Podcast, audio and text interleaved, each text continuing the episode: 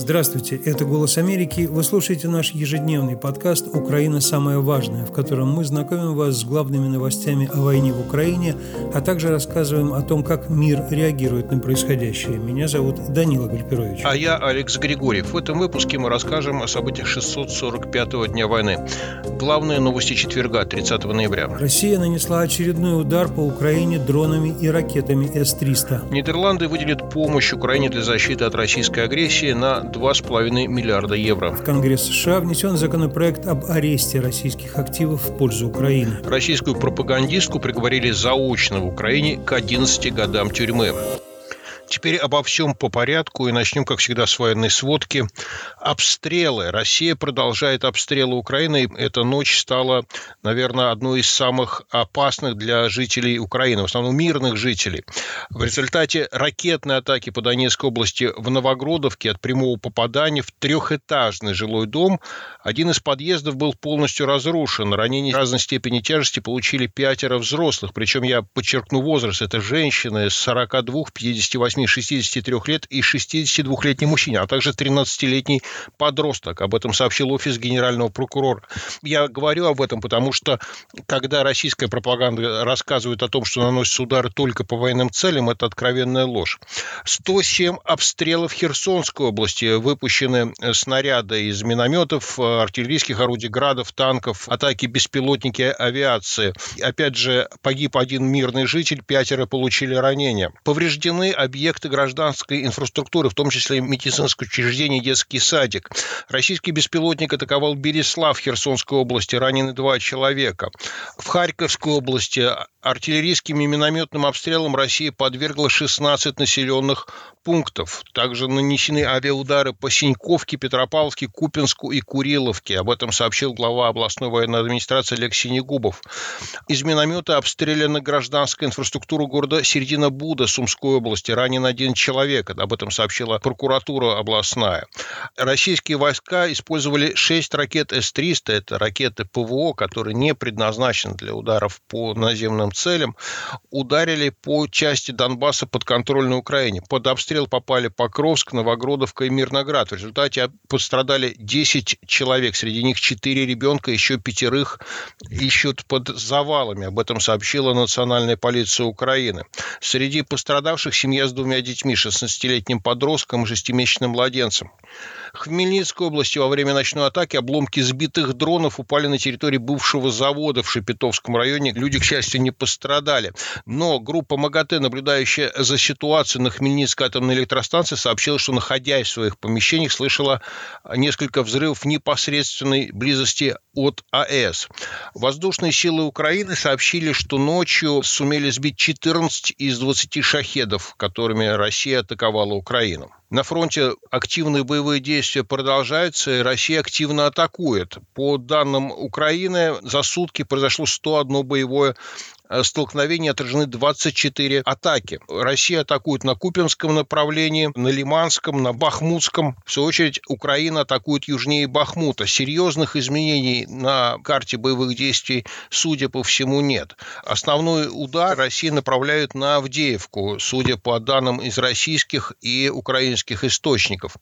На Запорожском направлении российские войска пять раз безуспешно пытались восстановить утраченные позиции в районе Раб Работина. Также отбиты атаки российских войск вблизи Вербового Запорожской области. Украинцы продолжают наступать на Мелитопольском направлении. Кроме того, украинские войска уже достаточно долгое время пытаются прорваться к городу Такмак, такому ключевому районному центру в Запорожье, и украинские военные сообщили о том, что они нанесли удар по штабу российскому и ликвидировали э, группу российских офицеров. Об этом сообщил мэр Мелитополя Иван Федоров. Украинские дроны нанесли удар по Брянску, где взорвался склад с беспилотниками «Шахет», которые в России называют «Герань-2», и вроде бы там произошли взрывы, и последствия точно неизвестны. Но, вероятно, главное новость с точки зрения активности украинских спецслужб. Служба безопасности Украины намекнула, что это она совершила взрыв на Байкало-Амурской магистрали, в тоннеле, который находится на территории Бурятии. Как указывают многочисленные источники, это единственный полноценный путь, по которому проводится железнодорожное снабжение между Россией и Китаем. Как известно, Китай поставляет России значительное количество товаров, в том числе двойного назначения, вероятно, военного назначения, которые Россия использует для войны против Украины. Вот там вот в Северомуйском тоннеле произошел взрыв, и произошло некое возгорание вагона, и движение остановлено. Я не буду перечислять, вы сможете найти это сами. Э, там передвигался состав с топливом, с металлом и так далее. То есть там возник какой-то пожар, и движение остановлено. Я помню, когда этот БАМ строился. В принципе, это была такая альтернатива Транссибирской магистрали, которая должна была обеспечить потребности советских войск в дальневосточном регионе в случае, если Китай сумеет перерезать Транссибирскую магистраль. Сейчас вот БАМ выполняет совершенно обратную роль. Он используется для того, чтобы Китай помогал России вести войну с Украиной. Такая ирония судьбы. Действительно, новость о подрыве БАМа – это очень серьезное развитие, потому что это означает, что украинские спецслужбы могут, во-первых, далеко действовать на территории Российской Федерации, во-вторых, это означает, что они, в общем-то, пренебрегают тем, что Украина до сих пор пыталась по-прежнему выстраивать отношения с Китаем, она пыталась не обвинять его в сотрудничестве с Россией. Э, президент Владимир Зеленский довольно долго добивался общения с лидером Китая Си Цзиньпином. В общем, посмотрим, если окажется, что это правда, потому что пока у нас нет никаких подтверждений этого, и что именно спецслужбы Украины подорвали БАМ, то, конечно же, будет какое-то развитие. Между тем, Российская Госдума пытается повлиять на ситуацию на фронте тем, что буквально запирает тех кто отправился в наемнические подразделения, которые в России называют добровольческими формированиями, воевать в Украину, в этих подразделениях полностью с помощью закона. Ну, то есть, например, на добровольцев, так называемых, теперь распространят уголовную ответственность за дезертирство, добровольную сдачу в плен, сопротивление начальнику. То есть с ними будут обращаться точно так же, как и с кадровыми военнослужащими. Закон об этом прошел в Государственной Думе первое чтение – ну и, соответственно, раньше еще Владимир Путин, еще в ноябре 22 года, год назад, приравнял этих так называемых добровольцев к военнослужащим в смысле социальных гарантий и так далее. Теперь их приравнивают к военнослужащим в смысле их ответственности.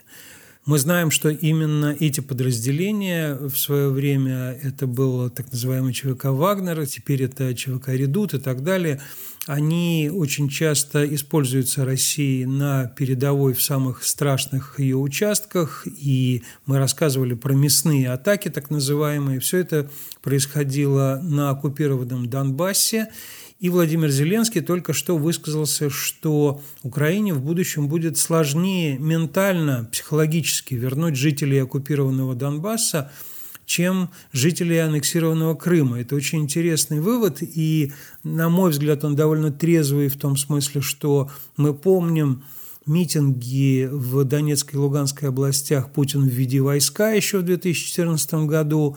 Мы видели, что, в общем, действительно э, люди в этих регионах шли в сепаратистские вооруженные формирования, создавали альтернативные органы власти, противостояли Киеву как могли. Ну и, конечно же, это не распространяется на все население, но там были активные люди. Вот это все Зеленский считает важным. Он сказал, что именно из-за того, что в Донбассе шли 10 лет боевые действия, то людей там будет сложно опять сделать, ну, что называется, осознанными украинскими гражданами. Зеленский говорит, даже сейчас, когда Россия против нас воюет, самые жесткие сепаратисты стоят. Бегут россияне, а эти стоят. Это о чем-то говорит. А боевых действий в Крыму не было, поэтому я считаю, что Крым очень ждет возвращения, а Донбасс также ждет, но будет очень сложно, потому что большая часть этой территории была оккупирована и максимально милитаризирована. Оккупация территории Украины – это, естественно, один из пунктов обсуждения всегда на встречах Организации по безопасности и сотрудничеству в Европе. Мы рассказывали о начале встречи на уровне различных делегаций и министров иностранных дел в Северомакедонском Скопье. Эта встреча началась вчера, сегодня продолжается – и надо сказать, что именно в связи с ней делали заявление Украина и страны Балтии, что их министры иностранных дел не будут там присутствовать. Известно, что Польша присоединилась к этому бойкоту, и министр иностранных дел Польши тоже не участвовал в этом заседании. Но, естественно, делегации более низкого уровня там все-таки принимали участие, в частности, украинская тоже, и она сегодня покинула зал во время выступления главы российского МИД Сергея Лаврова. Он обвинял в своем выступлении Запад в том, что там было безоглядное расширение НАТО, что это все началось после распуска организации Варшавского договора. Но я напомню, что на самом деле в первые годы правления Владимира Путина он сам и его чиновники не только не высказывали претензий по поводу расширения НАТО, но и, как рассказывают некоторые собеседники российского президента, просились в НАТО.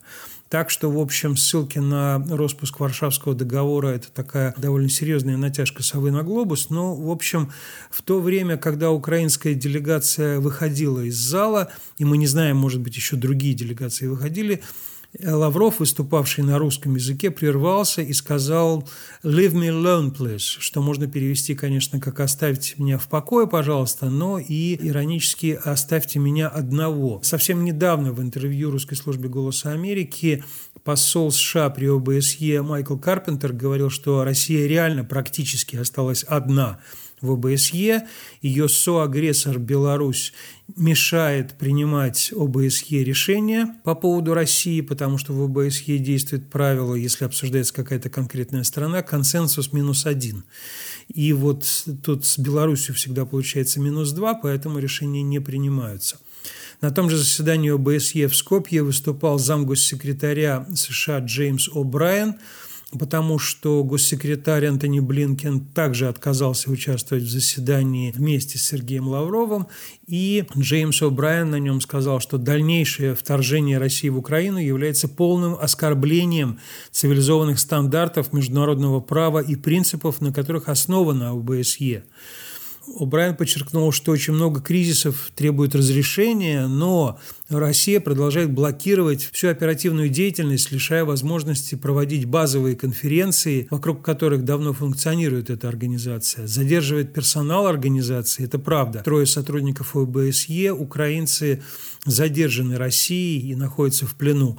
Ну и он завершил свою речь. Я присоединяюсь к голосам моих коллег, призывающих Россию прекратить нарушение основных принципов ОБСЕ, но я не уверен, что они еще готовы слушать. В свою очередь, Запад продолжает оказывать помощь Украине. В Киеве побывала военная делегация Франции, которую возглавил не политик и не дипломат, а генерал Жан-Франсуа Док. Он э, сказал, что помощь Украине остается приоритетом Франции, и э, Франция будет продолжать оказывать помощь и вооружениями, и финансами. Президент Украины Владимир Зеленский провел телефонные разговоры с премьер-министром Великобритании Риши Сунаком и канцлером Германии Олафом Шольцем. Согласно сообщениям пресс-службы президента Украины и тому, что Зеленский написал в соцсетях, Украина поблагодарила Германию и Великобританию за помощь и обсудили ситуацию на полях сражений и потребности Украины для противостояния российской агрессии. Ну и важное заявление сделала президент Европейской комиссии Урсула фон дер Ляйен. По ее словам, Европейский Союз обязан учитывать военные потребности Украины для определения будущей стратегии оборонной промышленности Европейского Союза. Она выступила на ежегодной конференции Европейского оборонного агентства. Фон дер Ляйен заявила, что Украина должна быть интегрирована в оборонные программы ЕС, и, соответственно, чтобы помочь Украине защищаться от российского вторжения. И цитирую фон дер Ляйен, первым шагом для достижения этого является привлечение Украины к процессу консультаций по промышленной стратегии. Ну а министр иностранных дел Нидерландов Ханке Брюен Слот анонсировала выделение 2,5 миллиардов евро поддержки Украине на следующий год. Это огромная сумма, конечно же, для бюджета Нидерландов, для бюджета, в общем-то, любой страны. И она сделала заявление как раз по итогам заседания Совета министров иностранных дел ОБСЕ в Скопье. Она сказала, что ОБСЕ – это крупнейшая региональная организация по безопасности в мире, и центральное место в ее работе занимает продолжающаяся российская агрессия в Украине. Она э, сказала, что в ходе встречи я, в смысле министр, послала сильный сигнал России. Мы продолжим неослабно поддерживать Украину, это также соответствует интересам нашей безопасности. Мы продолжим нашу поддержку Украины в ее борьбе против российской агрессии. Голландский пакет в размере 2,5 миллиардов евро на 2024 год подчеркивает нашу поддержку Украины. Ну и она же присутствовала на том совете Украина-НАТО на этой неделе, о которой мы сегодня рассказывали. Она разговаривала с Дмитрием Кулебой, и я знаю, что Украина очень благодарна Нидерландам за поддержку. Мы помним, что, в общем, связи Украины и Нидерландов укрепились еще в 2014 году, когда Боинг с очень большим количеством граждан этой страны был сбит над Донбассом. И, очевидно, по словам министра иностранных дел этой страны, сотрудничество продолжится. В то же время в США в законодательном плане произошло очень серьезное событие, потому что если сейчас пока еще мир в основном разговаривает об использовании замороженных российских активов и доходов от этих активов, отдельные э, законодатели США хотят арестовать российские активы, и в Конгресс внесен законопроект об аресте этих активов. В основном речь идет об активах подсанкционных российских олигархов, а не о государственных активах, и передаче их на восстановление Украины. Внесли этот документ и демократы, и республиканцы. Спонсорами являются сенатор Шелдон Уайтхаус, он демократ, и сенатор Линдси Грэм, республиканец, Стив Коэн и Джо Уилсон из Хельсинской комиссии США и из Палаты представителей поддержали этот законопроект. Очевидно совершенно, что такой набор спонсоров законопроекта практически гарантирует его прохождение в Конгрессе. С другой стороны, уже говорилось, что есть юридические некоторые препятствия к тому, чтобы просто взять и отобрать деньги. В Киеве, конечно же, этому законопроекту очень обрадовались, и премьер-министр Украины Денис Шмыгаль сказал, что это еще один шаг конфискации замороженных российских активов в пользу Украины. Шмыгаль также считает, что законопроект даст Минюсту США необходимые инструменты для того, чтобы быстрее конфисковывать активы российских олигархов, которые находятся под санкциями, и передавать эти активы Украине для нашей, как он выразился, устойчивости и восстановления. Ну и интересные опросы публиковал Институт Рональда Рейгана. Это исследовательский центр, который продвигает наследие известного президента США, которого считают победителем холодной войны. Так вот, в рамках этого исследования задавались вопросы о, в том числе, помощи Украине. И опрос показал, что 59% американцев американцев поддерживают продолжение помощи Украине. Против этого выступают 30%. Причем, по данным э, этого исследования, в принципе, поддержка Украины не уменьшается. И еще один интересный момент. Как известно, вот э, за поддержку Украины в основном выступают демократы, поддержка со стороны республиканцев меньше. Но если вопрос переформулировать таким образом, чтобы напомнить о том, что Рейган в свою бытность президентом призывал оказывать помощь э, союзникам, союзникам, в том числе военную помощь союзникам. То есть, если вопрос звучит таким образом, то большее количество американцев поддерживает оказание помощи Украине. Это очень важный момент, потому что, по данным этого исследования, в принципе, это соответствует тому, как э, проводятся вообще опросы такого рода. Если просто американцев спрашивают, э, согласны ли вы поделиться деньгами или там, оружием с украинцами, а поддержка этого значительно меньше, чем если им напомнить, какое значение имеет защита Украины для собственного обеспечения безопасности Соединенных Штатов.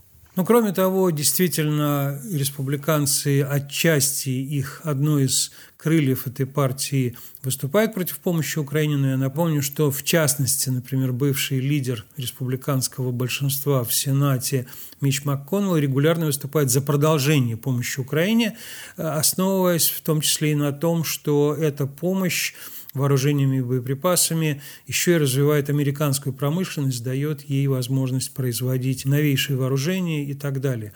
Э, надо сказать, что Украина сама довольно много делает для того, чтобы в международном сообществе яснее понимали с кем стоит и с кем не стоит сотрудничать в этом конфликте. Только что Национальное агентство Украины по предотвращению коррупции внесло бельгийского оператора газовой системы Флюксис в перечень международных спонсоров войны. Дело в том, что этот самый Флюксис – он продолжает э, российским компаниям предоставлять услуги по хранению и перевалке сжиженного природного газа, а компании эти, например, это Ямал СПГ, которая является дочерней компанией Новотека. А Новотек довольно долго развивался под непосредственным наблюдением Кремля. Там разные друзья Кремля имели доли в этой компании и так далее. Друзья Владимира Путина, я имею в виду. И, в общем, конечно же, поскольку компания платит налоги и так далее, то Россия получает дополнительные доходы, Новотек в частности, и э, налоговые поступления идут на ту самую войну, которую Россия ведет в Украине. Поэтому Украина объявила Флюксис одним из международных спонсоров войны. Продолжает Киев преследовать и российских пропагандистов, и э, в данном случае я говорю о Юлии Витязевой, довольно известной российской пропагандистке с популярным телеграм-каналом и так далее, которая на самом деле Юлия Лозанова, и родом она из Украины, но убежала оттуда в 2015 году. С тех пор она, собственно, организовала одно из пропагандистских агентств Newsfront, который, в частности, упоминался Госдепартаментом США в обзоре российской пропаганды. Также Витязева участвовала неоднократно в самых разных пропагандистских передачах, у Соловьева и так далее. В общем, она более или менее постоянно помогает идеологически Кремлю в оправдании агрессивной войны, поэтому украинский суд приговорил ее к 11 годам тюрьмы заочно. Я напомню, что российские пропагандисты, многие из них уже находятся под международными санкциями за поддержку агрессивной войны. Украина уже осуждала и приговаривала некоторых из них к реальным тюремным срокам. Ну и Украина, в принципе, призывает вводить санкции против российской пропаганды наравне с теми, кто совершает непосредственные военные преступления – как показывает международная юридическая практика, оправдание войны и ее идеологическое поддержание является тем же самым преступлением против мира и военным преступлением. Нашим подкастом «Украина. Самое важное» мы пытаемся как раз противостоять этой пропаганде, Собственно, и выпуск его сегодня закончен, но продолжим мы завтра. Вы можете подписываться на него на платформах Apple и Google, слушать его на канале «Эхо», а также напрямую с сайта «Голоса Америки». Этот выпуск подготовили для вас Алекс Григорьев и Данила Гальперович. До встречи.